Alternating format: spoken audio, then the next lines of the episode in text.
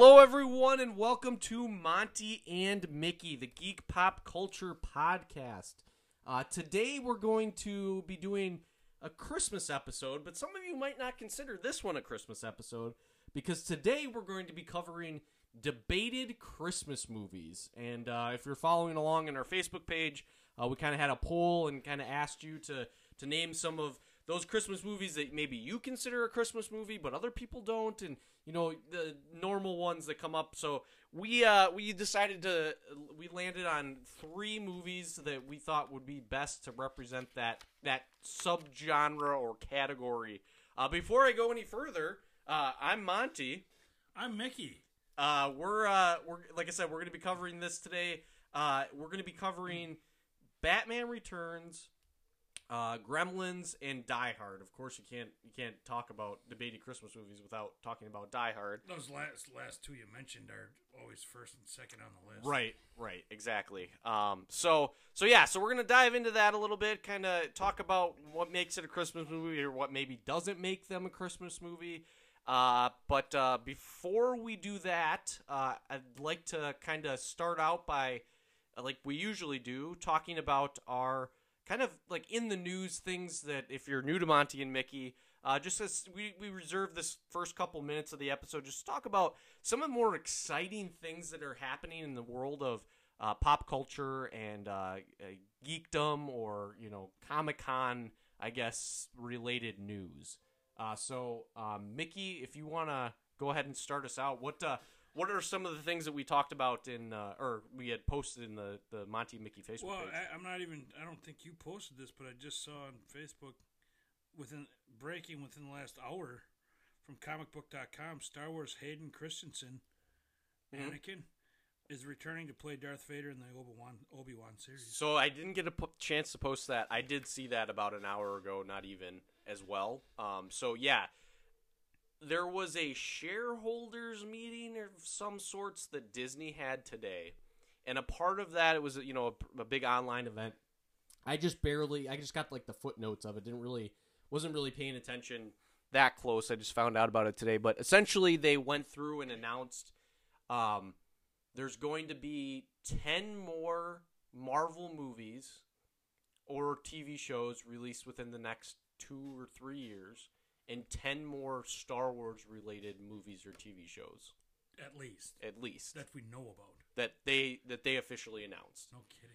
So we were aware of Kenobi. Um, so in terms of what that means or how that falls in the, the Star Wars timeline, uh, so essentially Kenobi picks up where uh, the uh, Revenge of the Sith leaves off. So it's it's kind of it's it's Obi Wan Kenobi's journey on Tatooine and, and him kind of like hanging out in the shadows, uh, protecting uh, Luke as a baby or like kind of protecting that secret. So what he was talking about is uh, Hayden Christensen. Is that Yep. so? The guy who played Anakin or Darth Vader in the prequel trilogies is coming back. He's reprising his role as essentially Darth Vader.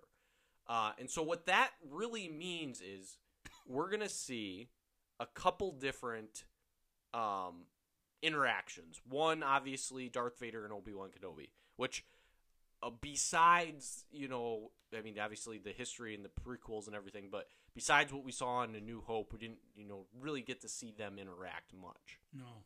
Yeah, Ben Obi Obi Wan went away right away. And the other the other interaction that we're going to see that's been heavily either and it's so hard to know like i've seen previews of this series and it's like i don't know what is i, I, I don't know what is like fan made and real because it's like it almost feels like we're at this point where it's like somebody could make something that looks legit and i'm like is this from Lucas is this from Disney or is this a fan made thing? And I think it's a real real uh it looks real. It's Ewan McGregor like in footage that hasn't been in any of the other movies. So a lot better than the holiday special. Right. right. It's not Done yeah. well. Yeah. And, and so but I guess what I'm saying is it, it was just hard to tell like I didn't want to get too excited about it. But don't know if it's it's very much heavily implied slash directly said that he's going to meet up with um, Darth Maul again. not in that movie. Or in not- the in this TV show. in the Kenobi series. Oh, yes. really? Yep. Which starts filming in January. It says here. Right. I saw something that said it's going to start filming in Boston in January. So of course all these people like put stuff like in the comments like Luke Skywalker, hey, get over here. It's freaking cold here. yeah, right. Are we on Hoth here? right. So there's a lot of there's a lot of fun that people have had with that. But yeah, exactly. So but that's that's why I was like, is this real or not? Because if they haven't even started filming, how did they crank out of this like feature length trailer already? But Yeah. anyway, so yes, Kenobi that that's been an ongoing news source, but like the fact that he's coming back, I think it really it kind of it just makes sense and it it helps to kind of bridge that gap, I think, and and uh, really it's going what it's going to do with all of these TV shows that are coming out in the Disney Plus uh, streaming service is that we're going to see a way more expansive universe that is going to fill in a lot of gaps and probably even I would imagine jump way back to like Knights of the Old Republic and Oh, yeah. jump way forward. I, I could see just a lot of a lot of filling in the gaps and, and even like sidestepping, kind of like what the Mandalorian is doing, where we follow characters that aren't part of the weren't part of those main trilogies. And on that note, as I called it, Ashoka, you pronounce it right now? Ahsoka Tano. Yeah. It's a new original series starring Rosor- Rosario Dawson, which, Yep. you know, she's kind of yummy. and set within the timeline of The Mandalorian, as you just mentioned. So Right. that's on Disney Plus, too. So, uh, if you're caught up with the Mandalorian, uh, you know that Ahsoka Tano. So I'm going to pronounce it You're wrong. but- saying it way better than I am. Um, she made her first live action appearance. Obviously, she was in uh, Rebels and Clone Wars, the animated series that were, I think, on like Cartoon Network or something at one point that are canon in the Star Wars universe. And what makes this, like I said, it was such a big deal is because it was the first time she was portrayed as live action. But because it was canon, it had this weird, like, half foot in, half foot out. Um, but sh- her having her own show, uh, for those of you that haven't watched the those two animated series, which would include Mickey and I, yeah. there's actually a list of like here are the episodes that you should watch to kind of like basically get yourself up to speed. Oh, really? on- without having to go through without having because there's they're pretty substantial. There's like seven seasons of And there's quite a few episodes in each. there's a lot of at least ten I think per season. So I might have to there's a lot of backstory, a lot of things going. I mean, those those uh, Mandalorians that he runs into on that water planet, those were uh, part of the Star Wars Rebels. I think that the owls or the night, the owl Mandalorian people or something. There's Yeah. some I don't know. But anyways, I guess my point being is, it's just like watching a Marvel movie out of context, right? If you pick up like Ant Man and the Wasp, you can enjoy that movie on its own if you haven't seen any. So that was the first one of the first ones you One of watched. the fir- yeah, before I So t- started talking to you about it and got all geeked up about it. and you can enjoy that. It's Paul Rudd. It's funny, It's you know. funny, yeah. But you enjoy it more when you know all the backstories and the little nods and the little comments that really don't that seem to come out of nowhere. It's part of a storyline. Yeah. This is the same concept, right? So if you had watched those, you would have picked up and you would have just been like freaking out because it's like it's her. It's it's a real life version of her. So um so yeah, so that that's another one that that obviously uh another reason why I would I'm going to want to uh you know, keep Disney Plus and keep paying for Oh it. yeah. Um No if it it. if if Dave Filoni and uh Jon Favreau. Jeff Favreau and all the rest of them, um, Ron Howard's uh, da- Bryce Dallas Howard, yeah. Yeah. Yeah. Um, if all of those guys and girls uh, are involved again, I I'm just excited to see what it. And as Mickey and I were kind of talking before this episode, um, it's just it what the Star Wars universe is going to explode into is going to have a lot of interconnected storylines that are going to essentially it's going to be bigger than the MCU uh, if it's not already been, you know. And I, I, I just think that That's that's a fairly bold statement. I mean, just, yeah. But just because of all the TV series and everything. The that, TV series, the uh, live action movie, you know they're gonna they're gonna be seriously looking at developing another trilogy soon. sure. Whether or not that's a Knights of the Old Republic or they continue with Rey or they sidestep it and it's like you know they talk they have a, a, a trilogy that is you know between uh, the first uh, trilogy and the second trilogy or the second trilogy and the third trilogy or you know there's just a lot lot that is now possible that was really just like, you know, you guys when you were in college watching these VHS tapes, thinking like, "Oh my god, can you imagine if there was a movie about Boba Fett?" Yeah. Oh my god, now Yeah, look at what we have now. Yeah, So so it's like those types of things, like a R-rated Darth Vader movie. That's completely within the realms of what Oh, Disney sure. Mm. could do. You know, um, so in, in even uh, a a movie focused solely on raising Jedi and like following a young Padawans Jedi as he grows up and yeah so there's just a lot and, and not even just the dark side and the light side but just like we've seen with the mandalorian like these what i would call adjacent stories you know that that like yeah, really expand- He's neutral. Right Like bounty hunters just don't care wh- which other side they're helping. He's- right i mean i don't know about you but i'd like to see what the heck happened to jabba the hutt in between phantom Right. menace and return of the jedi yeah, you know what i mean so it's mm-hmm. like those types of stories that are so rich already just on their waiting own to be happening. there's so much that you could expand on and there's a lot of comic books and storylines and subplots that never seen you know i mean look at all that is just with you know the kyber crystals and everything that we talked about with abby think of i mean that uh, there could be a whole movie of just luke skywalker creating the green lightsaber, Lightsaber, you know what i mean? Like so that i guess is and i don't want to beat a dead horse here but No, it's but kinda- I mean, that, just I mean, maybe it's a fair statement to say it could be explored even more than the MCU, but um, just because it's been around for so much longer, I would say because the Yeah. MCU is pretty impressive by itself, but yeah but right. there's not as many TV shows and all that, and Star Wars has got the longevity. yeah But if they do it right, like like they have so far with the Mandalorian, it could be yeah at least as big, if not bigger. and I think that they they kind of they probably tested the Mandalorian to see where people because I I think that that is one of those unique franchises, whatever you want to call it, that most Star Wars from the people that are original trilogy, you know, idealists or purists to people who love the sequel trilogy and people who love the prequel trilogy. I think that everybody pretty much agrees that this is a good Star Yeah. Wars product. Like Yep. nobody has a whole lot of criticism. And I think that's because of the work and the lore and the attention to detail that Jon Favreau brings to And this Dave production Filoni. and Dave Filoni. Yeah, those guys. So I think good. that you you basically got to the point where you got the right people Yeah. doing the job. Well, they, I mean, they're my age or a little older, so they grew up watching these movies, so it's Right. in their blood. Right, and they, they like like you've said in the past, these, these guys are fans, you know, Yeah, so they time, they yeah. they know things in and out, and not just just doing it, just kind of phoning it in or whatever. Yeah. Uh, anything else that really? Well, it's all Star Wars related. Um, there's there's a Nerf gun. Mm. Yeah, hundred and twenty-one dollar Nerf Yeah, gun. That's the Mandalorian, Mandalorian. sniper rifle. You know?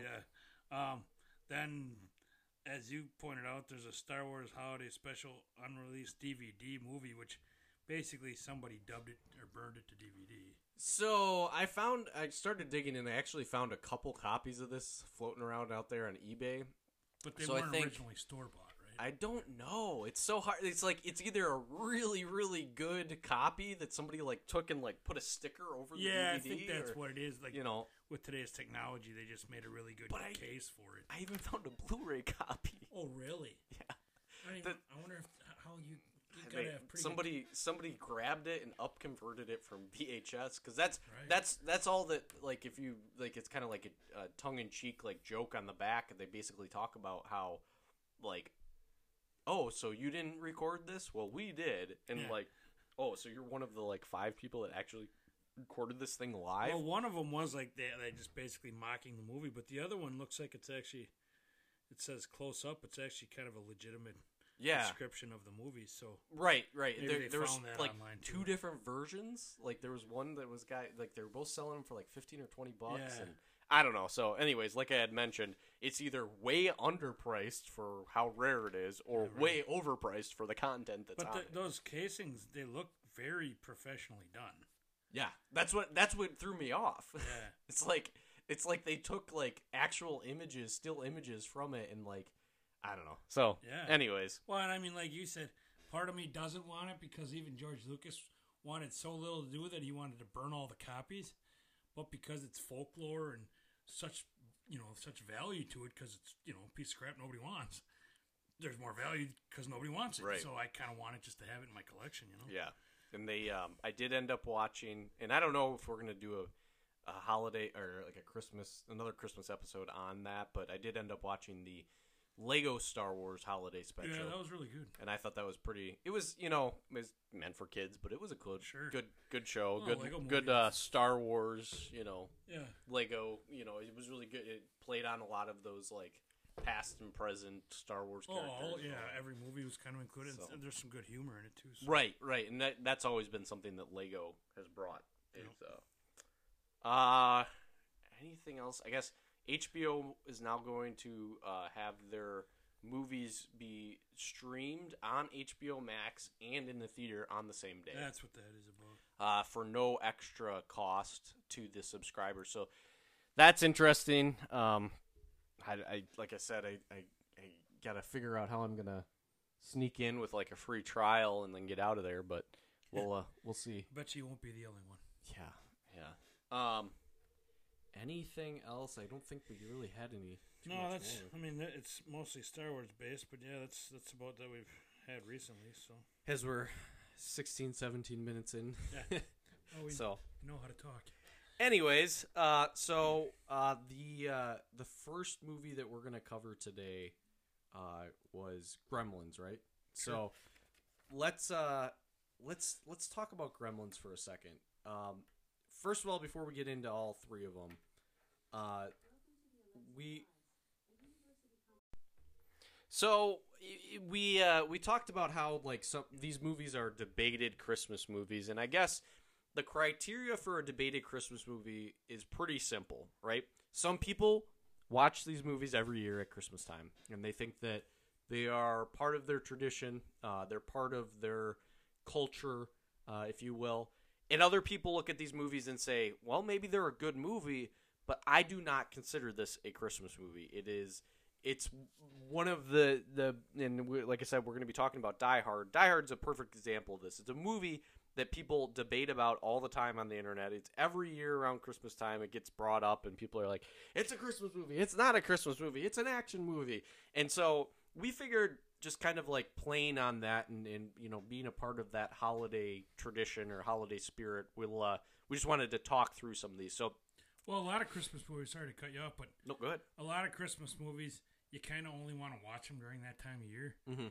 These movies you want to maybe watch because they're they're being shown on TV, especially Gremlins. That's I actually recorded it on my dish, but um, these are the kind of movies you can also watch elsewhere in the year and not feel like you're the hell am I watching a Christmas movie? Right. So that's what that's where the the boundary is, you know. Yeah, yeah, exactly. And and but it's they know that they're some people consider them Christmas movies, so they're going to show them. Yeah, you know, because Christmas time. is going on throughout the entire movie in all three cases. Right. Yeah. Right. And um and we've talked about this before, but if you can get and I think this is why some of these movies are so well received even after all these years uh, because I didn't even look at the dates on these like 88 1984 for Gremlins. 84 88 and 92, 92 for- yep, 92 so we're Gremlins. talking about movies that are almost it's, two of them are older than me and one of That's them came out when i was two years old excuse me um Yeah, me too.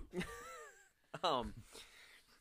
Anyways, uh, but we so the whole point though is that these are good movies that are worth talking about. So let's start out with Gremlins. So the basic premise of it is that there is this. Uh, I, I, don't even think it's that much of a stretch to say semi sentient being Yeah, that uh, exists that has these three rules, right? It speaks English even. So, it yeah. speaks, yeah, it can it communicate. It's it's basically a little Furby, you know, and I think that basically you you could almost even make the argument that he was the precursor to Baby Yoda, or Grogu, Right. or you know, Yeah, he's so- called a Mogwai, but I mean, yeah, he's It- got it's- it's- human it's that- characteristics. and- Yeah, it's that that style, that cute little thing that that kind of you know we love, you know, to to be like you know it just it's just something that people are naturally drawn to. same ears and everything. That's- Yeah, that was a good exactly. Same ears, about the same size.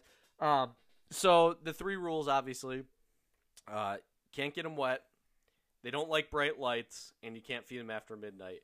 that last one always gets most people, and people I'm sure that hate this movie. Well, it's midnight in New York, but Yeah. is it midnight in Yeah. Chicago? And what about if you're like, what what about in the morning? It's six o'clock in the morning. Is that after midnight? Yeah. So And you can feed them at eleven forty-five when they're fine, but two minutes Right. after midnight, it's there's yeah. So clearly there's some you know they didn't. It, it's not a bulletproof concept. But I do like the fact that each one of those rules has a different impact. Mhm. Like right. like water makes them reproduce. Yep. The light will kill them and feed them after midnight, turns them into gremlins. So each each factor does have a different, you know, result. Right, right. Um, and I'm I'm gonna get into like as I was watching this movie, I'm rewatching this one because I I'd seen it before, but kind of you a know had a did definitely needed a refresher on it. Yeah. Um, there were some things that I some thoughts that came up in my head, and I'll leave that till the end of this this discussion. Um, but yeah, so first first reason why I, in my opinion, and, and spoiler alert, we I, I didn't talk to Mickey beforehand, but I think we all we think all of these movies are Christmas movies, do, right? yeah. Okay. Um, so number one reason why this Christmas this movie is a Christmas movie with along with the other ones, it takes place on Christmas Eve, right? Right. What when when you when you get down to it, what is determines that it's a Christmas movie, right? It takes place during the holidays. It takes place during Christmas. Two, there's snow on the ground. Even if you live in California, if there's snow on the ground, that automatically it doesn't make you think of February No. it makes you think of Christmas. Right. Right? There's Christmas decorations, people are getting Christmas presents. I mean, the list goes on and on Well, and the on first and on. the movie, he's shopping for a gift for his kid for Christmas. Right. The very first scene, it The- starts off with Christmas. The gremlin is a Christmas gift. yes, The Mogwai is a Christmas gift. he's trying to sell one of his inventions, but he's also looking for a gift for his kid. Exactly. Yep. So that to me it's like okay so what so what is is is for christmas is more of a christmas movie than what what makes it like why would this not be a christmas It's in got my- the word you know in, the, in the title. be well, yeah. Or i mean santa claus i what, but what is it? Does it does it have to be like about a fa- i mean it's about a family on christmas. I mean the, the list keeps going on. Yeah. like the more that i talk about this movie the more i'm like this is a christmas movie. Just because it's a horror movie. I mean That's the only thing I was gonna say. As I thought about it as I'm watching, possibly they don't because it's and it's hard to say it's a horror movie because the Gremlins are more funny as they're being right it's like a monsters. comedy horror Yeah, it doesn't really freak you out, and it, as typical '80s movie, it starts out kind of slow. right It takes Yes, a while for the action to start, and even at the end, it's kind of anticlimactic, like the Halloween movies we talked about that were based in the '80s. Right. But like you say, because it's kind of a horror thriller movie, maybe that's why people don't consider it Christmas. yeah But Christmas pukes all over this movie. Yeah, and and it's the, the, the, then eh, if if you were gonna use that, eh, I guess what I'm saying is I'm poking holes in anybody's possible argument for why this wouldn't be a Christmas movie because then is Krampus not a Christmas movie? Right. It's about a, a, a spirit that comes and visits people on Christmas Eve. How much more Christmas can you get? I mean, do we need to have the baby Jesus and Santa Claus doing the tango in front of a fireplace? I mean, the, like I kind of want to see that. what what is the you know so i guess well, even A Nightmare Before Christmas is debated. It's Right. got the word Christmas in the title, and that's debated as a Christmas movie. well and i've had people ask me people that know that i'm a fan of that which i i'm a fan but it's not like something that i watch all the time oh, but it's, a, good movie. it's a good movie Tim Burton. um but they ask me so is that a halloween movie or a christmas Right, movie that's you know so problem, yeah. that i think that's that could be but that but then i would go on out on a limb and say why not both why can't it be both why can't you watch it during halloween and during It has to be labeled one. There is Like- only one. Like, so I guess, and at the end of the day, watch whatever you want. Right, I mean, if you, if you, you if want. you want to watch, you know, Ghostbusters on Christmas Eve, go ahead. You Yeah. know, Yep. but anyways, uh, which I think that that one even came on the list. Oddly enough, Ghostbusters two maybe. One of Yeah, them, I think it they, is they, they, that yeah. it was like, but anyways, Yeah, I think it was. um, so I guess that that would be my kind of the way that I would approach this movie is number one, yes, it is. A, they talk about Christmas. I mean, I mean the whole thing about the reason why the love interest isn't uh, a fan of Christmas. Holy burrs! Yeah. That uh, that took a dark turn. Yeah, right. I'm not gonna lie. And it's, I mean, it's he was dressed up as Santa, and right and that's coming down the everything went to chimney and snapped his neck and Yeah. got stuck in the chimney. Yeah. That's pretty. uh Yeah, I mean, like I said, that took a took, took a dark turn. I forgot that was seen because I was ten when this came out. Wow, I'm old. but I mean, so I I'm not paying attention to that dark No, scene at the no. time when I saw it the first time. When we get to Batman Returns, there's some lines that the Penguin has in there that I'm like, wow, yeah. that made it into a Batman movie. Okay, Yeah, Uh, exactly. but and, um, and Tim Burton. Well, yeah, it, that's hence the reason why those types of lines made it. But Yeah. um, so so yeah, I guess that would be.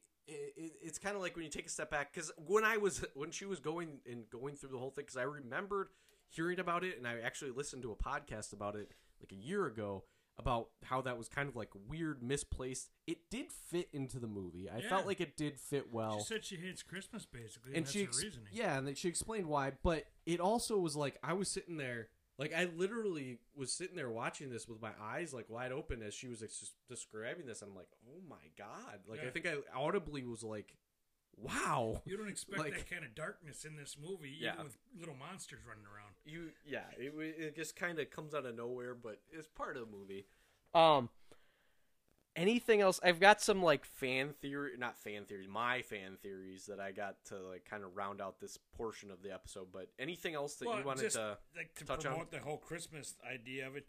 There's Christmas songs in the soundtrack. Mhm. I mean, uh, there certain scenes have actual Christmas songs, and I liked how one, um, I can't remember what it was, but one of the songs was kind of oh, Silent Night was made into an eerie, ominous Yeah, version, right right right to fit the scene, but it was uh, obviously Silent Night the song. Yep. But I mean, it's part of the soundtrack. That's a pretty good giveaway. It's a Christmas movie. I'm sorry. she was watching It's a Wonderful Life on her black yeah, and white that's TV. right. I mean, yeah. I don't so- know if you know anything about that movie, but it's a Christmas pretty movie. good one, I think. Um, but uh, but yeah, and then I like it because just because my wife would agree with her that th- she's like, this is such a sad movie, and it's like I, people look at that movie two ways. But anyways, that, Yeah. we had talked about that already. Yeah. Um, I also just want to point out the fact that that mom is a badass. She kills three of Yeah. them right away, Without and then almost killed the fourth one. Yeah, put in the microwave too. That was It's like was holy cow! Like, Yeah. and and I love that she had her wits about her. Like, I hate it with these people that are like, "Oh no, what do I do? I'm I'm, go- overwhelmed." I'm gonna I'm gonna come upstairs in an unknown situation without any type of weapon." And she's four times the size of one of these things. No matter what they're capable of, you're still bigger. You know. right, right, and that's what she, used that to her advantage. Yeah. You know, and obviously, But like you said, she's a badass. she she's like she doesn't even she doesn't- thinking, She doesn't f around. She walks up the stairs with a knife, She and then she grabs two more knives. she puts one in a microwave and just Yeah. boop. I mean, I- that one was kind of gross looking, actually. So, so I guess that was like established, I guess, for the lore of it all that they can be killed, and that was like, I think it was important to kind of establish that right off the bat is that these they're not invincible, you know. Well, and along those lines, they they're not invincible, but they they are very quick learners and very resourceful. They knew That's- how to do everything immediately. Do you know how to rewire the traffic lights? Not after I was just don't- spawned. Yeah, exactly. So that's and that and I'm gonna get to my like I guess I could dive into it now, but that's what I was saying. The semi sentient creatures, like these are like, I think my theory, my theory about the Gremlins, the Mogwai, is they are an ancient alien race that were discovered by the Chinese. I love Ancient Aliens, the show on history. I love that show, so that's right. I haven't been able to get into that, but they're they're an ancient alien race that came to Earth, however long ago. They were discovered, and then uh, a select a lot of real group life of theories about people found out who they were and how they were. You know, all these rules and everything, and it's been passed on from generation to generation. But the only way they reproduce is obviously getting in wet. So there's like this whole thing. So I think that like when you start talking about fairies and goblins and trolls and all that stuff. Some of these could be the real life version of that that were written into our fairy tales or into folklore that were eventually just died off or such a limited population. And they're like, I guess, asexual. I don't even know what they would be called, Well, what their term is for something that reproduces on its own. Well, without it, yeah, like you said, It's like you get it wet and it just starts popping yeah, out. it, It's bad. that it spawns. Yeah, but yeah, Um, so that's my theory about what because that's the only way that you can you can like correctly and accurately justify how well they're able to learn things so quickly. Like that's the only way. And like you said, excuse me, they just spawned. They were like literally an hour old, and he's like Using wiring a up a you know yeah, yeah. So I I just that's the only way is that they're like some extraterrestrial being that lives on a planet. Now hear me out. Lives on a planet with no water or a very limited water source. No sun. Possibly. The sun is so far away that the the light and anything that would come to them is is very very dim. That they they live in like like moonlight style conditions, and they're like a twelve-hour clock. they're they are the apex predator on their planet though. Oh. So everything else is shrunk or the character or the you know so they are like a you know in their in their world in their planet they have other creatures that are like their size or like similar size. So Sure.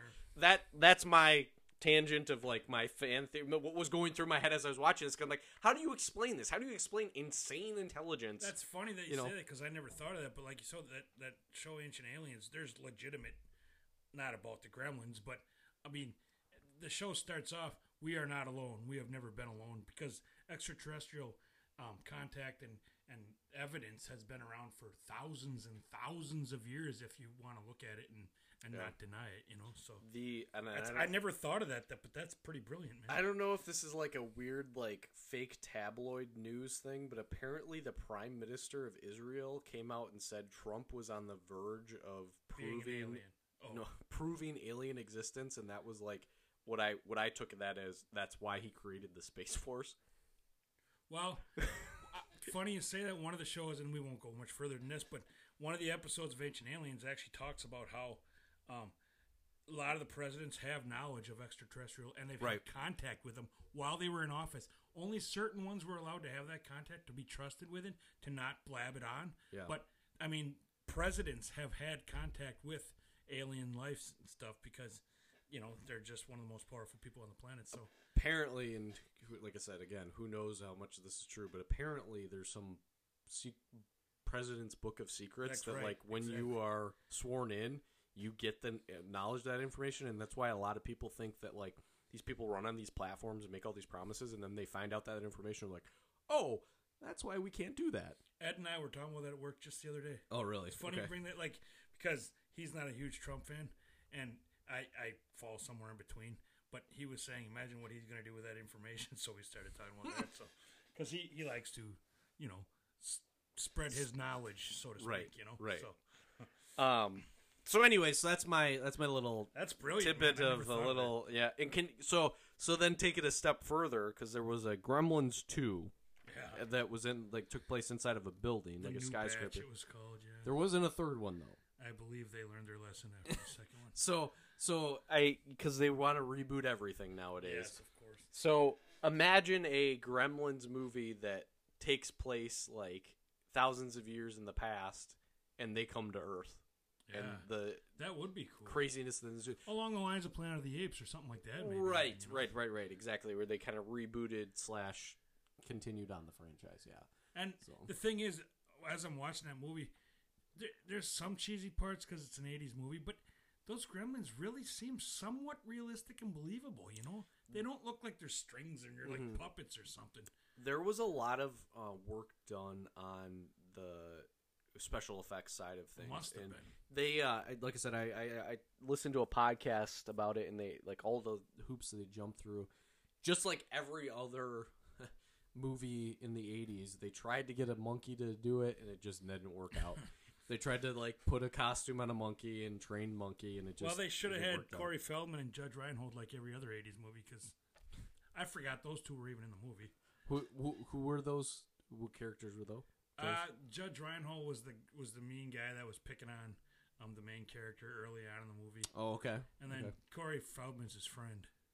oh, But those two were in every '80s movie, so I Oh, forgot they were in this one. It's gotcha. like, oh yeah, there they are. So yeah. maybe those other ones failed with the monkeys because they didn't have those two actors in them. I just want to also say the other reason why I love this movie so much is there's a romantic side of it that's not in your face. Yeah, It doesn't. You don't even know if they really end up. I guess you see them end up together. Of. But but to me, like there's certain movies that are romantic comedies and there are like that's what it is. But this movie didn't need that. No. It complemented the the plot, and I I feel like there's a really delicate balance between that. Like in some of these movies, you you see it and it's just like ah, that was just too forced, you know. Right. So, anyways, This was like their date. They were gonna go on. a- He asks her out, and then all hell breaks loose, and it ends up being their date, just chasing away from the gremlins and trying to kill them and all that stuff. So, yeah, but, uh, that's a hell yeah. of a first date to live up to, though. So, but anyways, that's that's uh that's what I got to say about Gremlins. Anything else that you kind of any other reason? Could you find any reason why it wasn't a Christmas movie? Not really, no. I mean, like you say, other than the horror flick part, maybe that's why people don't want to accept it. But right. bah humbug to that. Bah humbug and a happy New Year. um, so let's move on to Die Hard now. Uh, arguably one of the most argued movies. Arguably one of the most argued movies. Uh, as far as a Christmas versus uh, non-Christmas movie, and I think that this movie has the people that are in the non-Christmas movie camp have a little bit more of a leg to stand on in this movie, just a little Sure. and here's why. I'll, I'll, I'll explain why I think that this, the reasons why could be legitimate. Number one, it takes place in L.A., so that there's no snow or anything like that. So it's it's not an in-your-face Christmas movie, right? You have most of the movie is an action movie. Like, so what I would say by that is, you could be in the middle of the movie and forget that it's a Christmas movie. There's not like constant reminders that it's the holiday season or it's during Christmas or it takes place, you know, at that time. Um, there's not like a super strong family element. There's the characters that are obviously husband and wife or separated husband and wife, but there's They're not, together like throughout most of the movie. They're not right. together. There's no kids. There's no, um, you know, Santa. There's no none of that. Wait, wait, wait, reference to Santa, but not not like a in your face. So I think that those for those reasons there are legitimate things that people could say this is not a Christmas movie. Having Mickey, said that, what do you? Wh- why is it a Christmas movie? well, I mean, again, right off the bat, there's Christmas. I mean, it starts off with Christmas theme right off the bat. There's Christmas songs in the soundtrack and in the background as scenes Mm-hmm. are going on. Um, and at, the first guy he kills, he puts the Santa hat on and puts ho ho ho on his shirt. Yep. I mean, now I have a machine gun. Yeah, right. Yeah, it's not not the most blessed Christmas message, but it says ho ho ho. So Right. I mean, and like you say, it's a lot of action packed stuff, but even at the end, you could see they say Merry Christmas to each other and all Right. that stuff. So there's evidence throughout it. It's just not as blatant as it is in the other movies. Right, and and I mean you've got yeah, so it's it takes place on Christmas Eve. There's a Chris, there's a holiday Christmas party or Christmas Yeah, party that, that- it's for the that's what's you know hijacked, that's the whole reason. There's Christmas decorations.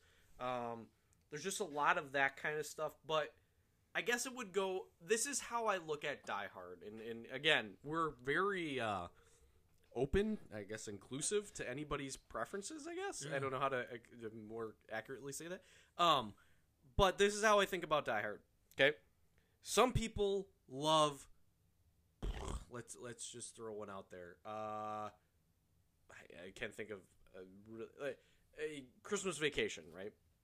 I love that. Somebody, movie. pe- some people love that movie, right? I love it. yeah. Some people probably don't like that movie and never watched it on Christmas. This is the way I view Die Hard. Is it's a Christmas movie. Just some people don't like it to watch it on Christmas, and that's okay. Yeah, In in my opinion, in that's my, the kind of movie like opinion. even more than the other two. I can watch that all year round and not Yeah. really think about Christmas as I'm watching it. So uh, there was a series, there's a couple different series on Netflix. So the the blank that made us, the toys that made us, the movies that made us. There's even a Christmas movies that made us, and this was in the movies that made us, which I was surprised it didn't fall into the Christmas movies that made us. But um, one of the things they talked about for this movie was how it basically every other movie that came after this. Because what what year did this come out? Eighty eight Yep.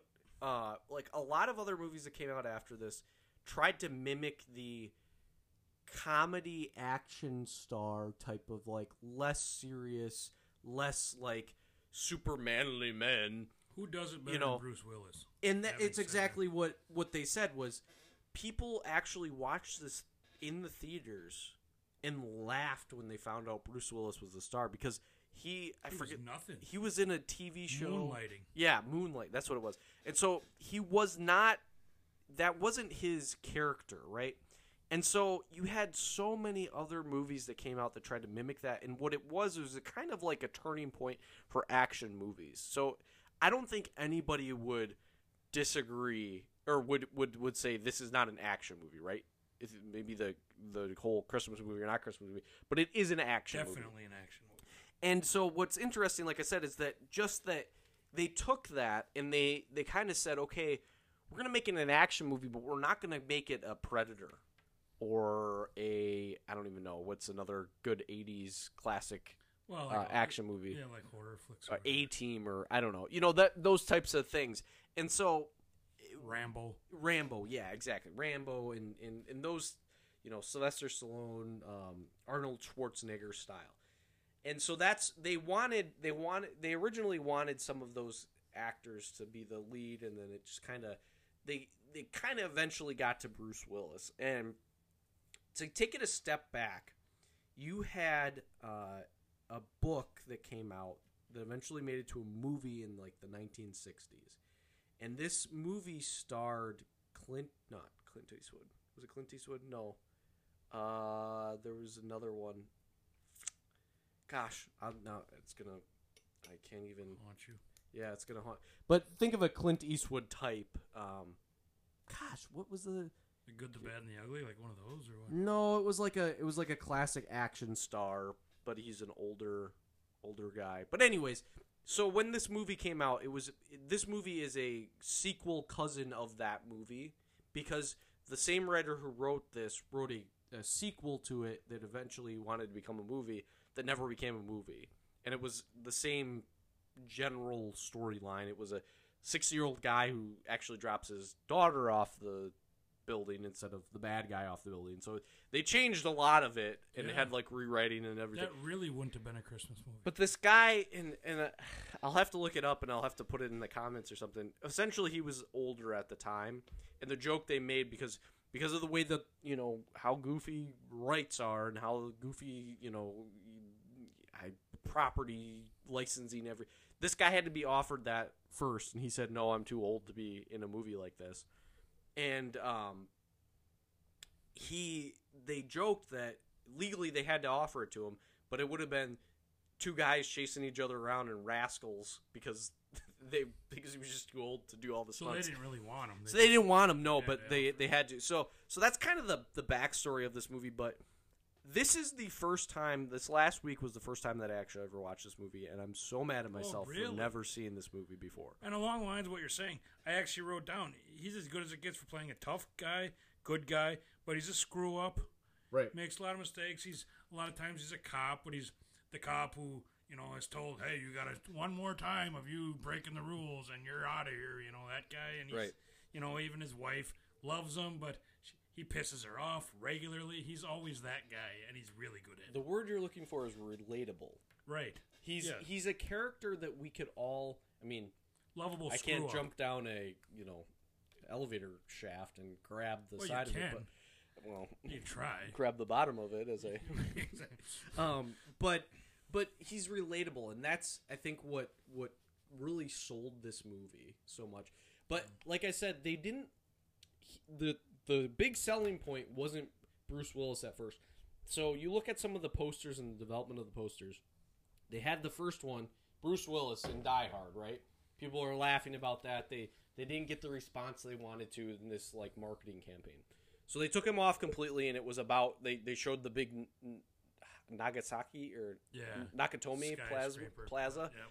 And by the way, that's Fox's building. So hey, they just used the building owned by Fox and Oh, really? able to use just the certain floors that were actually under construction. So when they were walking around doing all this stuff, they were like thinking like, oh, we could use that, we could use that. Oh, that's probably why they did it then. huh? So, um, but they they like, oh, you know, and then when the movie hit, then everybody started to love Bruce Willis. Guess what? They took that same poster and literally just put his face next to the building. yeah.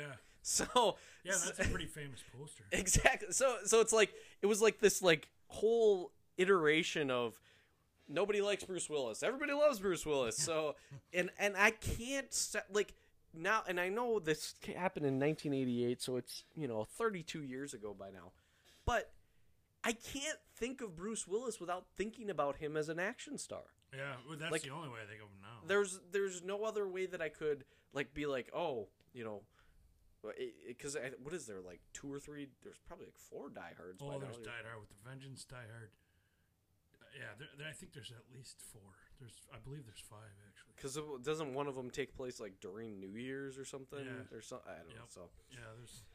but um, but yeah. So another little tidbit of information that I learned from watching that is that this movie was actually written like a couple pages ahead of filming. So they had a rewrite, and they were literally the guy that was rewriting it. Which there was a guy that was, had the original script.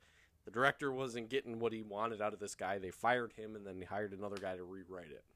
And he was they had 24 pages i think. It was like 24 pages and that's it when they started filming. That was all they had. So this guy was literally writing like a couple scenes ahead of the filming. No kidding.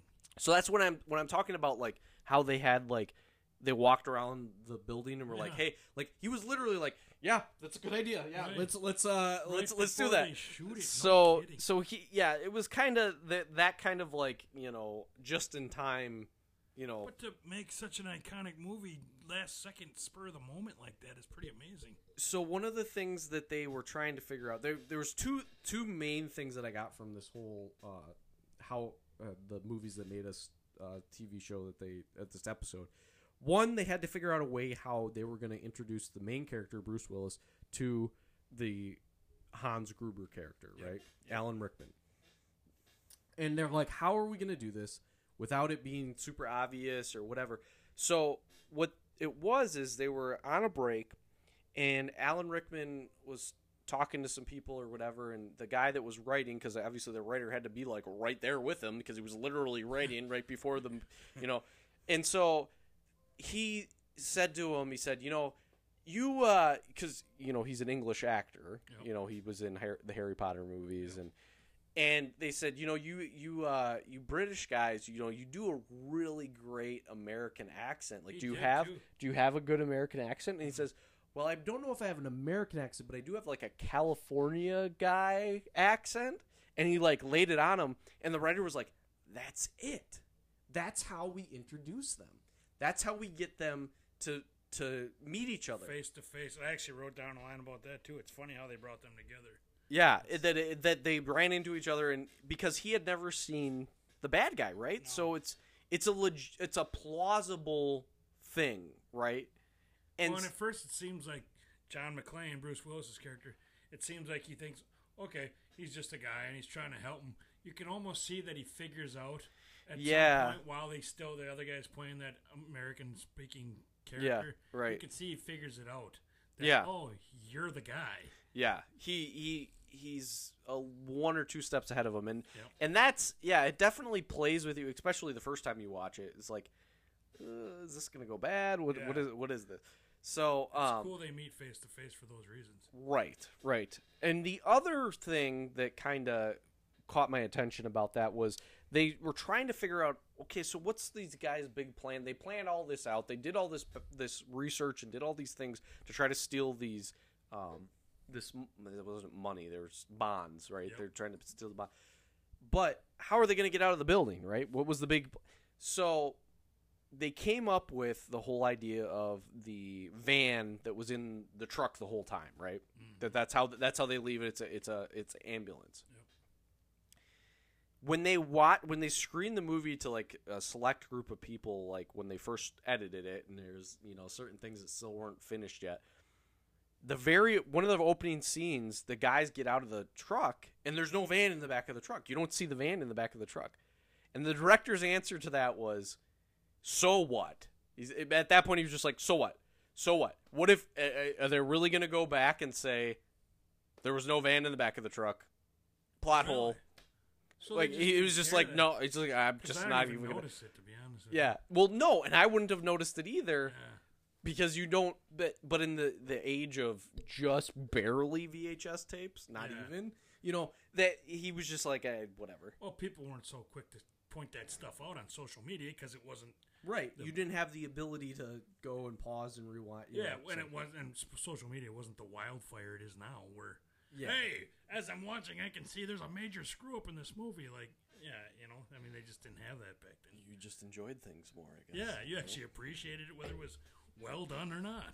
Yeah. Um, so yeah, so that was that was kind of interesting, and I guess the last like kind of interesting fact that I'd like to point out is, um, so they they spent a whole day getting that one shot of Hans Gruber falling off Nakatomi Oh, Plaza. really? So they spent a To make whole realistic. day making it realistic.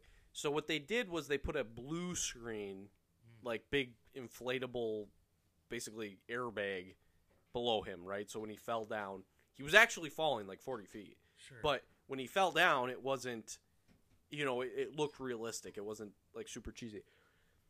The guy who's directing the the um, what do they call it? The like the stunt guy, the stunt director. He said that he told him on three we're gonna let you go, and he's like, okay. Alan Rickman was like, okay. He told the guy who was holding on to the rope, let him go. let him go on one. So he looked surprised. So he looked surprised. So that scene is like legitimate 'Cause he did. terror because he was not expecting it. like there's stuff coming out of him that he didn't expect to come yeah. out of him. So it was like it was a blue screen and not a brown screen Right. by the time. Right. But um, anyways, so I, that was just some of those kind of fun things that I thought. But otherwise, yeah, it's a great movie. I mean, and it's timeless. Yeah. I mean, it, I don't so, think. Oh man, because like a lot of '80s movies, it's like, ah, it's kind of. This one doesn't look so much. Doesn't have that feel No. as much as the other. No, it really you know? doesn't. I mean, because I mean, you think about it in like the corporate. I mean, people are still wearing suits today. Right. People still have ductwork today. Yeah, People still ductwork. Yeah.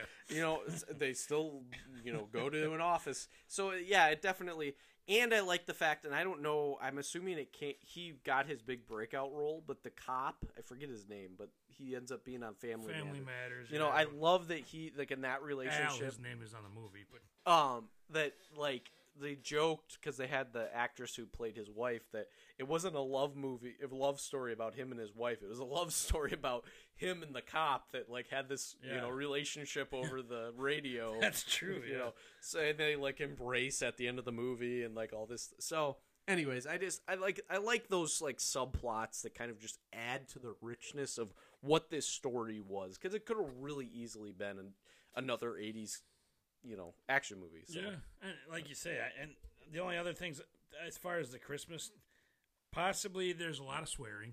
I mean, not a lot, but there's more swearing, and along the lines of the horror flick thing, because it's an action movie where there's death and guns and all that stuff. Yeah, maybe right. that's why people don't want to say it's a right Christmas. and that's movie. and that's i guess what i was saying about like the whole it's not a family movie Right. you know um so i guess that's that would be what i would say about how it could possibly be considered not a christmas movie There are a lot of iconic lines, with though that I've heard.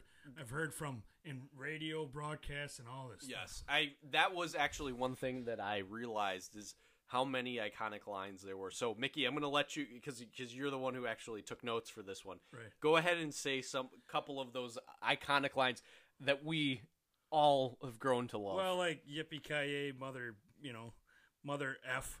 But he, I always think he says Earth, but he doesn't.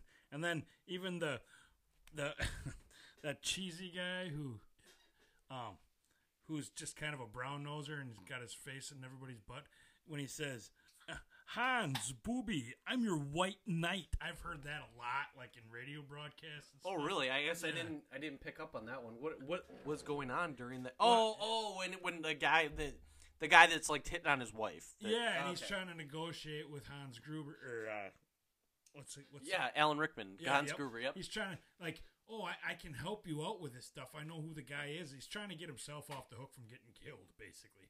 So yeah, that's one of the lines. And then, you know, there's there's just quite a few, like you said, that you probably never recognized. Yeah, it, it, it's like that that one that yippee ki Mm-hmm. mother effer. That one. I, I didn't realize. I just thought that it was just kind of like he just threw that out there. I didn't realize the Roy Rogers like tie into that and how basically he came up with that. It was like a like he just came up with that line on the. Fly. I don't know if it was on the fly. They made a writ it, wrote it in, but Well, because Hans Gruber called him cowboy. yeah, and he called him a, an American cowboy, and they said, well, you know, and he said something about Clint Eastwood or not, I don't know if he said Clint Eastwood. He might have said um, The other guy's name, maybe. Wayne John Wayne. And and then he said I'm more of a Roy Rogers kind of guy. So he talked to the writer about that and like how they like they shared like this like love for those old westerns, and like he Oh, talked really? about how he liked Roy Rogers and how it was like this like variety kid show of like yippee ki whatever. I, Yeah. I'm not gonna even try to say Yeah, it, but that's older than my time. Um, think. so so it's like that. That's cool that it was like it had roots in something, and it wasn't just like you know, it, it had had meaning. So I guess that that would be what I would you know say about how that that line at least. Any any other lines that you? I, I didn't write any more down, but I mean, as, like you say, you just saw the movie for the first time. You're like, eh, I've heard that a Yeah, thousand right, times. Now I know what exactly. it's from. You know, Exactly, and I mean that whole that scene where he falls off the building. I've seen that a million times, Yeah. in a million different clips and everything. and I was I wrote that down. I actually felt my palms sweat. I've seen that scene so many times having watched this movie because once you've seen it, you want to watch it every time it's on. right. You know, as a, if you're a guy, especially. That scene still makes my palms sweat when I see him start to fall. It's kind of like watching Back to the Future. It's like, is he gonna make it? Is he Right, gonna yeah. make it? You know, He's it's not going to get to the wire. so. And, and when I was a little kid and watching these movies on v- certain movies on VHS, I always was like, well, I hope that the the character, you know, in the middle of the movie where there's like the you know conflict, I'm like, I hope he does. He doesn't die in the you know. Yeah. it's like, well, it's not gonna. Like, I This don't know is why the you one think movie that it's going to end that way. that would really freak me out if it Did Ten um, minutes in, oh man, they killed him off. Oh, this is over. Not the Lion King I thought I was watching. There's a lot of blood. There's no characters left. Um, But anyways, yeah. Any anything else you wanted to touch on for uh, Die Hard? No, it's a Christmas movie. That's all. Yeah, G- good Christmas movie. Yeah. Christmas songs in the soundtrack. That's a pretty good giveaway. I'm- I- Right. Right. Yep. Yep. And last but certainly not least, Batman Returns. You've seen this, I'm assuming. Seen it? I I've actually like the last couple. You're wearing a Batman shirt that has a Packer logo in the middle of it, so yeah, maybe. we are we are in the the king of the north right now. Um, but yeah, it. Uh, I, I I'll, I'll uh, preface this by saying I definitely want to do a Michael Keaton Batman episode. He deserves it. He deserves a whole series, in my opinion. Probably a couple episodes. I actually wrote it. Any movie he's in, he's just a likable guy. He's very he's he's a very talented actor. Well, I mean, and he's, he's kind of always got that, like we were talking about Bruce Willis, kind of, you know, not a screw up, but kind of bumbling, you know, and stuttering, Yeah. and, you know, nervous, nervous energy about him, but confidence. Like, even as the villain in the Spider-Man movies, the MCU Spider, Mm-hmm. Right. He's even likable in those. He's Right. just a likable character. right always. right like it's it he's he's an intelligent like he he brings a certain he brings like a certain respect. I think that's probably the best way to say it. Right. it's like he's he's relatable, he's, like said, he's relatable and he's respectable. Um but yeah i guess that all being said we definitely want to dive into this movie as it relates to batman 1989 a little bit more. But specifically in terms of why this movie is a christmas movie i'm going to start out by saying there's people the reason why people would say it's not it's a batman movie it's tim burton which uh, tim burton's made a couple christmas movies already And Halloween. you know nightmare oh, before oh, we christmas just talked about that. Yeah. and uh, so so you got so you got those those things right off the bat um, it's it's not you know ultra focused on christmas it's not ultra focused on the the idea of family and friends and all that kind of stuff but at the end of the day there is a lot of christmas themes in this movie Oh, yeah. right so Well, number one party. the, like, wait, they, they've got a Christmas party that that happens. I mean, I think in all three movies. No, I guess there wasn't a Christmas party in Gremlins, but Die Hard and this movie, there's a Christmas party. The very first scene. The very first scene, they do Gotham's version of lighting up the Rockefeller Center Yeah, tree. that's right. I mean, uh, there's giant presents. There's a girl with a arguably Christmas this Mrs. Santa Claus lingerie ready to light up the Christmas tree. It, it, it's snowing. It's Christmas time in this movie. I mean, At one can't- point, Alfred's actually decorating the tree behind right Batman's character. in front of the roaring fire Yeah, right. of Wayne Manor, Alfred is decorating the There's Christmas tree. chestnuts roasting. Come on. It, it's so it is so much so so I, I guess I guess my wife would disagree with me. There is a difference between a Christmas movie and a movie that takes place at Christmas time. Yeah, the words. Just what, it's just how you word it. Movie and time. That's that's what you. Yeah. That's so, our part. so- and thanks for joining us. We'll yeah. see you later. Even a surprise guest. um, but so so that that's what I would say. There's there's snow. There's Christmas parties. There's presents. There's Christmas trees. I mean, they make reference to mistletoe, and I'm going to talk about that Yeah, line, which I I a few feel is super iconic. Right. And there's just there's just a lot. Is it in your face? Ho ho ho! And Merry Christmas! And Jesus was born today. No, it's not that movie. but just like Die Hard, just like Gremlins, it's a movie that takes place during Christmas, and we don't care if, if clearly my wife is in the camp of.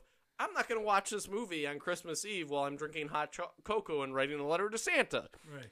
That's okay. And I get that. And like she makes a legitimate point. If it's a Christmas movie or if it's a movie based during Christmas, I mean that's a legitimate way to put it. Which that's not our style. She's using logic.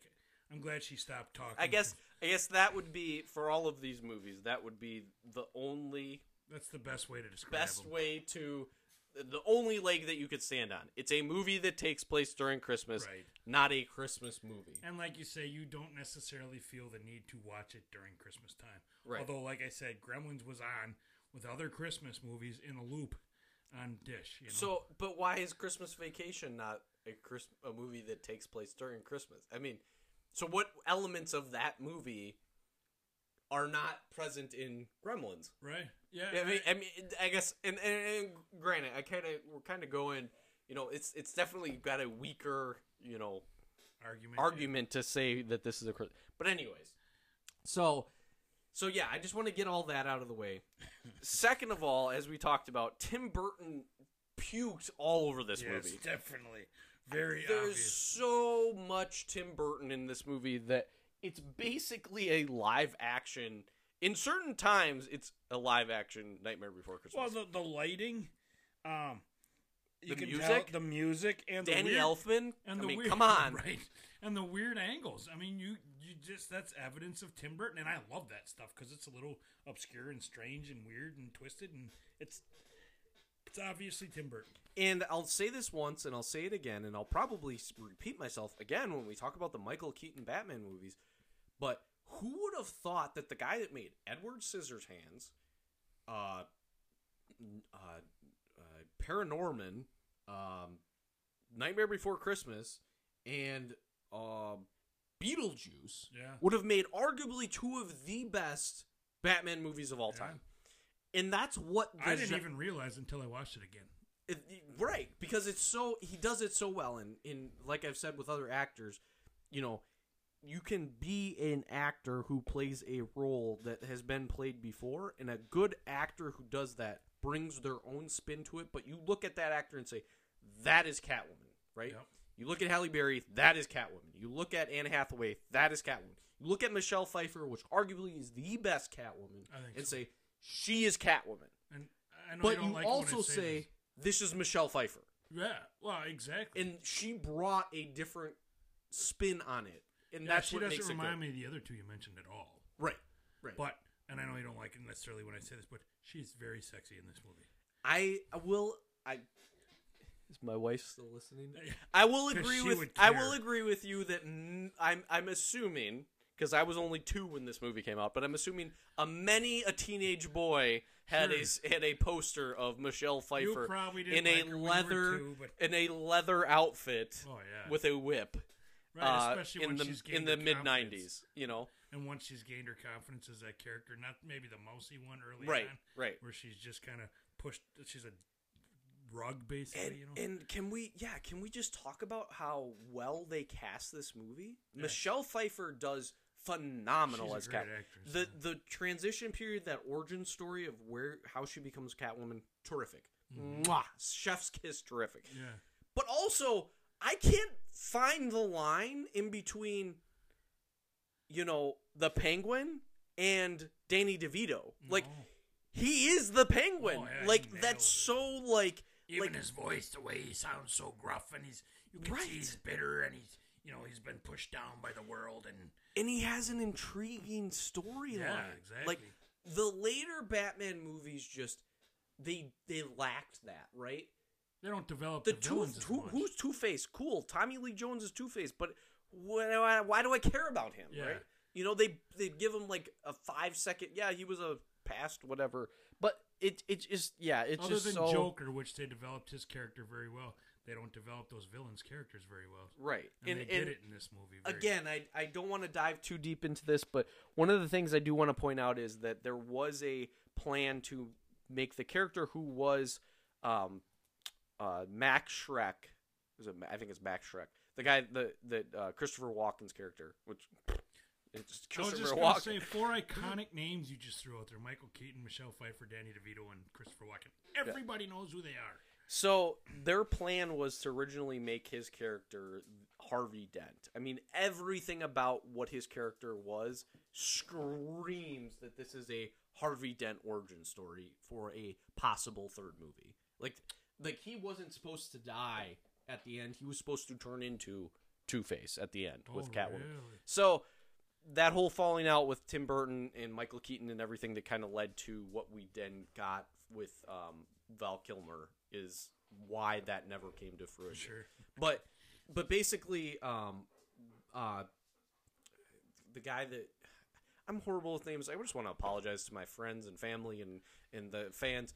Uh, Billy Dean, you. Billy Dean, the guy who played Lando. Oh, Billy, Billy Dee Williams. Billy Dee Williams. He was Two Face, or uh, he was uh, Harvey Dent in 1989 Batman, and he was kind of supposed to be coming back as Is that the Val him. Kilmer one? No, no, no. The Batman in 1989 Batman. Oh, the first Batman. Yep, With, with he was- Keaton. Okay. by name called out as Harvey Dent. Really? So there was like this groundwork that they were kind of trying to lay, and there was, you know, so. Anyways, like I said, we want to get into that more. I want to touch base on that movie and how it relates to what we're going to be seeing in the future with with the Flashpoint movie and all that. But in the end, it's just I I watched this movie. Maybe I just didn't didn't have as much of hyper focus as I did in, the past. I didn't have as much hyper focus, but the some of the lines that the Penguin has, like only reason they got into a feature length movie were because of Tim Burton and his directing style and, and oh, Well, everything. ominous and dark. yeah. But I mean, he, I let's go down the list. He steals a baby, or returns it. He has just toxic waste that he just casually is throwing around. He bites off a man's nose with blood that gushes everywhere. now tell me it's not a Christmas movie.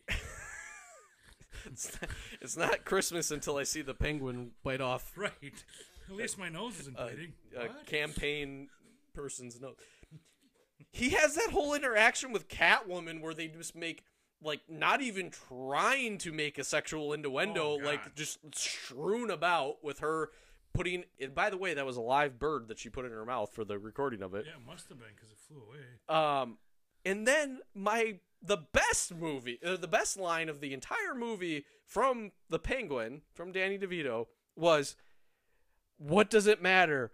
Men or men or or women, you know, male or female, uh, firstborn or secondborn."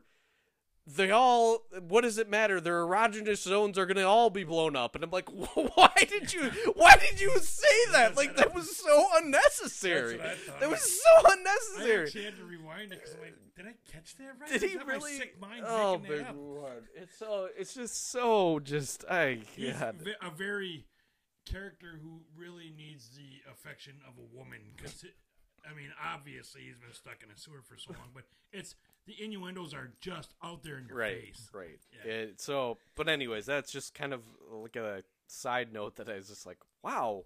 And then I hear another th- line out of him, and I'm like, wow, wow. And it's Yeah. just like I don't know. So, um, I do want to touch on uh, the relationship between Catwoman and, and Batman, and, and kind of like again how that kind of relates to Christmas. But what uh, I guess what else kind of stood out to you, or was kind of interesting about watching this movie a second time or again? Um, I've probably seen it four or five times. I just it's really well done. Um, and as far as the Christmas theme, "Merry Christmas, Alfred," and goodwill towards men and women. I mean, that's the very last line of the movie. right. That's Christmas, baby.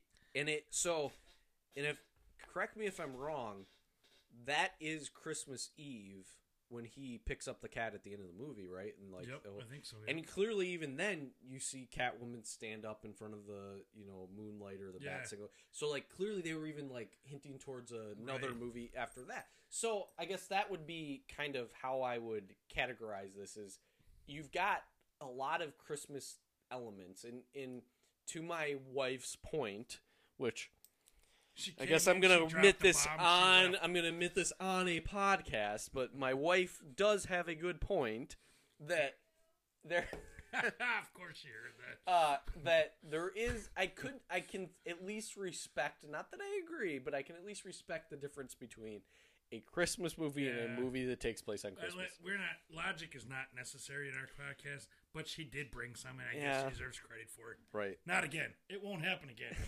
Um, so so that's what I would say say about Batman Returns, and eh, there, like I said, I've I've obviously researched and, and watched movie or listened to podcasts and watched you know things about about this movie, but I think that the most iconic line that kind of like I said makes it a Christmas movie slash a movie that takes place at Christmas.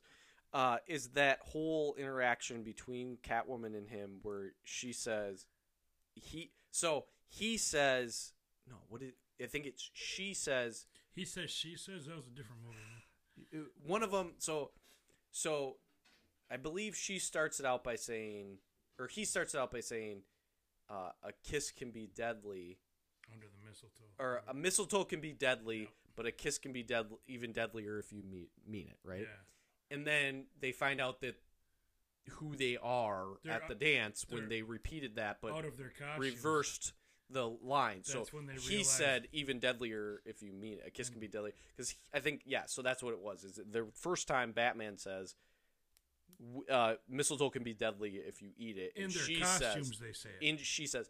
The other point that I love the genius of writing and, and it worked and it just came off without a hitch because it was Michael Keaton and because it was Michelle Pfeiffer is at the beginning of the movie after Batman and Catwoman had first been introduced, they meet each other as Selina Kyle and Bruce Wayne at Shreck's office, and he said, "I mistook me for someone else yeah. instead of I mistook you for someone But she else." calls him out for that. and he says, "Don't you mean yeah?" It's so like it just plays on that whole internal battle that Batman has of who's the real person Yeah.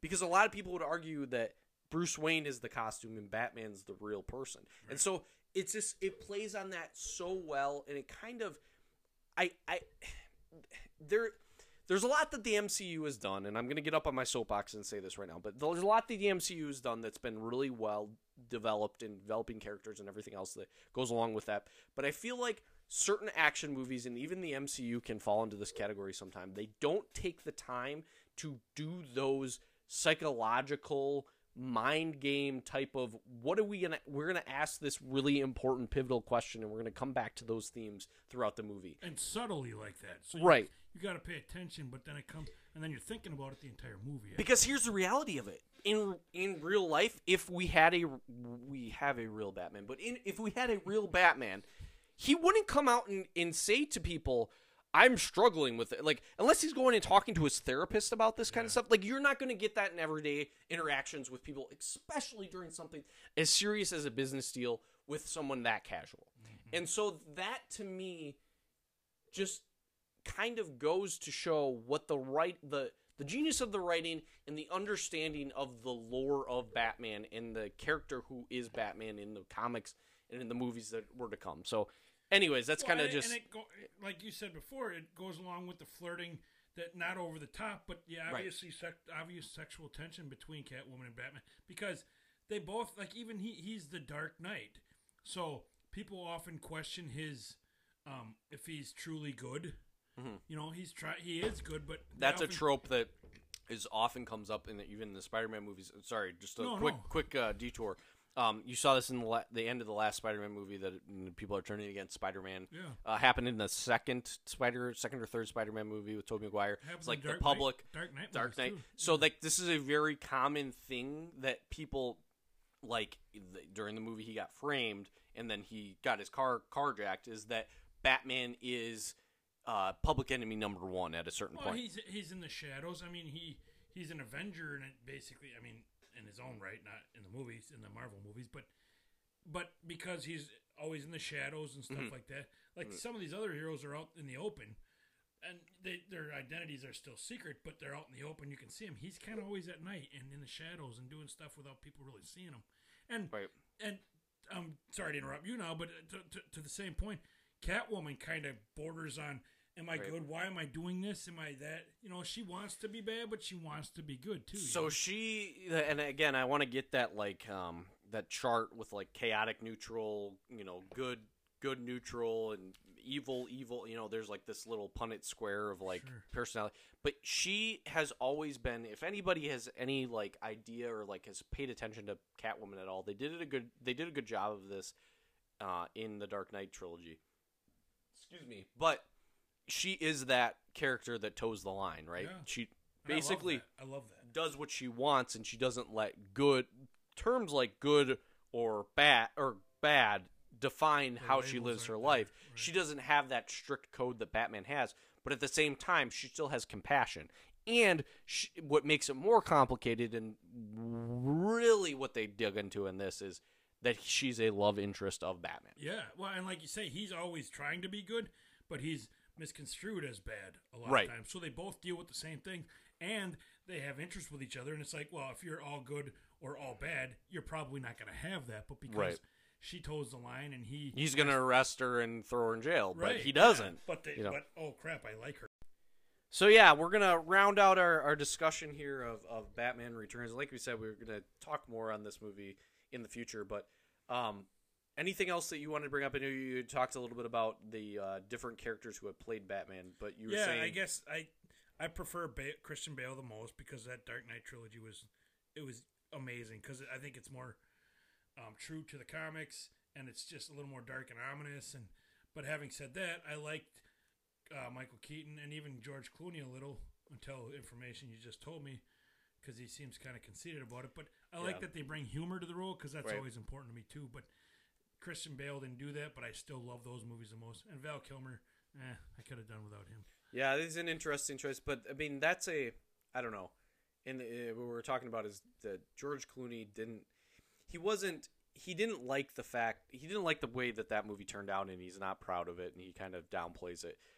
I don't know about you, but I wish that I had that kind of resume that I could be like, yeah, I was Batman once, but yeah, whatever. It wasn't a big deal. That's one of my bad movies. Yeah. So it's like that pedigree. I mean, I know that I know that I shouldn't be saying these types of things, but I, I mean, you're almost you're in the category of like like a guy who played Batman is less of a category than like a U.S. senator or a president. Like, sure. if you said that you played Batman, like that's kind of a big deal. You oh, Well, know, he's one of the first comic book heroes ever. right? I mean, first Superman, then Batman. So that's it- just floors me when actors do that. It's just like, oh well, okay, well, Yeah, well, and I mean, and the other actors that were in this movie too. It's like it's not like it was, um, you know, like when Ryan Reynolds talks about Green Lantern or something. Like Yeah, that, right, Where right. it was kind of a colossal bomb. You know, right. This was a well-received movie with some big name actors in it. Yeah. But anyways, we diverge because we probably will cover both of those movies in like a part of a segment someday. Probably But say all that stuff again too. uh, but yeah, so that's all. That's all I've got to to say. Um, other than Google letting me know about that they updated their terms, I haven't gotten any Monty and Mickey podcast emails.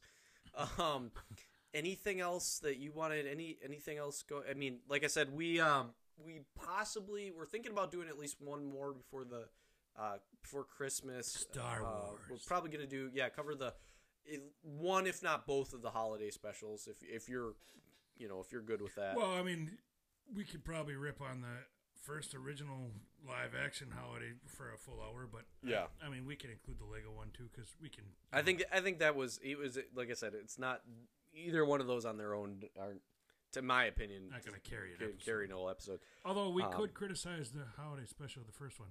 For Yeah, right. There, there's definitely been podcasts that have covered that on, in a whole episode. But uh, the other thing that I just want to point out is kind of more of in the news, but it's all but then but Ben said that Tobey Maguire, Andrew Garfield, and a lot of the past um, characters who played villains in previous Spider-Man movies are going to be in this Spider-Man three. oh, really?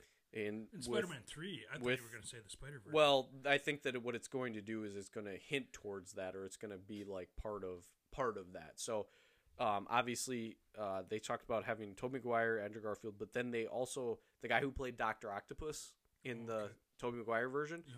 he's going to be apparently a character. I wonder what character he'll be. yeah, really. Uh, and then Electrode, which I didn't even watch the second Amazing Spider-Man with Andrew Garfield. Yeah, me either. He's going to be in this. Tom Okay. Holland's obviously in it again. Tom, they they pretty much have been yeah. Well, yeah, Tom Holland's for Okay, sure. good. Um, but Then then J. it. Jo Jameson, uh, that his character, I always forget his name in real life, but he was clearly in the end credit scene of Spider-Man. Oh, yeah. You know, uh, Far From Home. So they're they're putting together the pieces for a into the Spider Verse type of situation.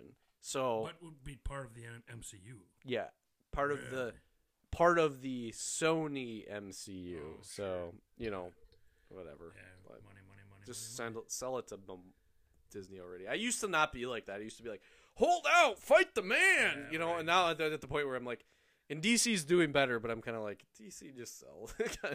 you know. Well, we want Sony just sell, Universal just sell. We want some continuity, and you're going to get a couple of dollars, so it's not like anybody's going to lose. Also, I'm not even. I, I wouldn't even say sell, but just make a deal with them. Like, don't even like Right. just don't dig your heels in so hard. Yeah, why are you trying to hold this card over their head? Just be part of it. Be part Right. of it. It's huge moneymaker. You're going to make more money this way than you would just selling out, you know? So, and I think that's why the so in order for it to be the rules that they established way back when, which I'm sure have been you know revised since then with this huge blowout you know, negotiations that Sony and and Marvel or slash Disney had done.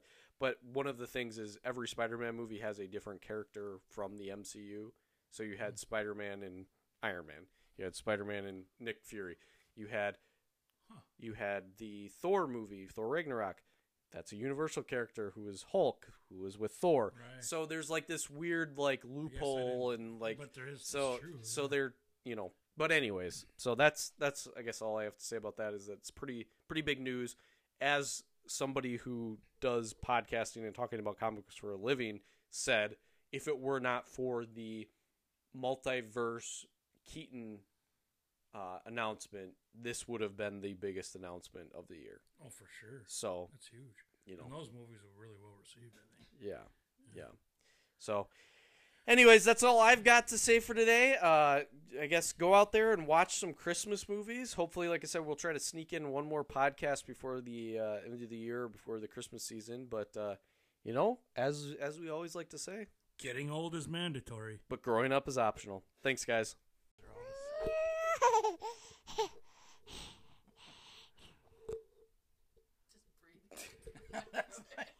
What kind of creepy person do you have at the end of your show now?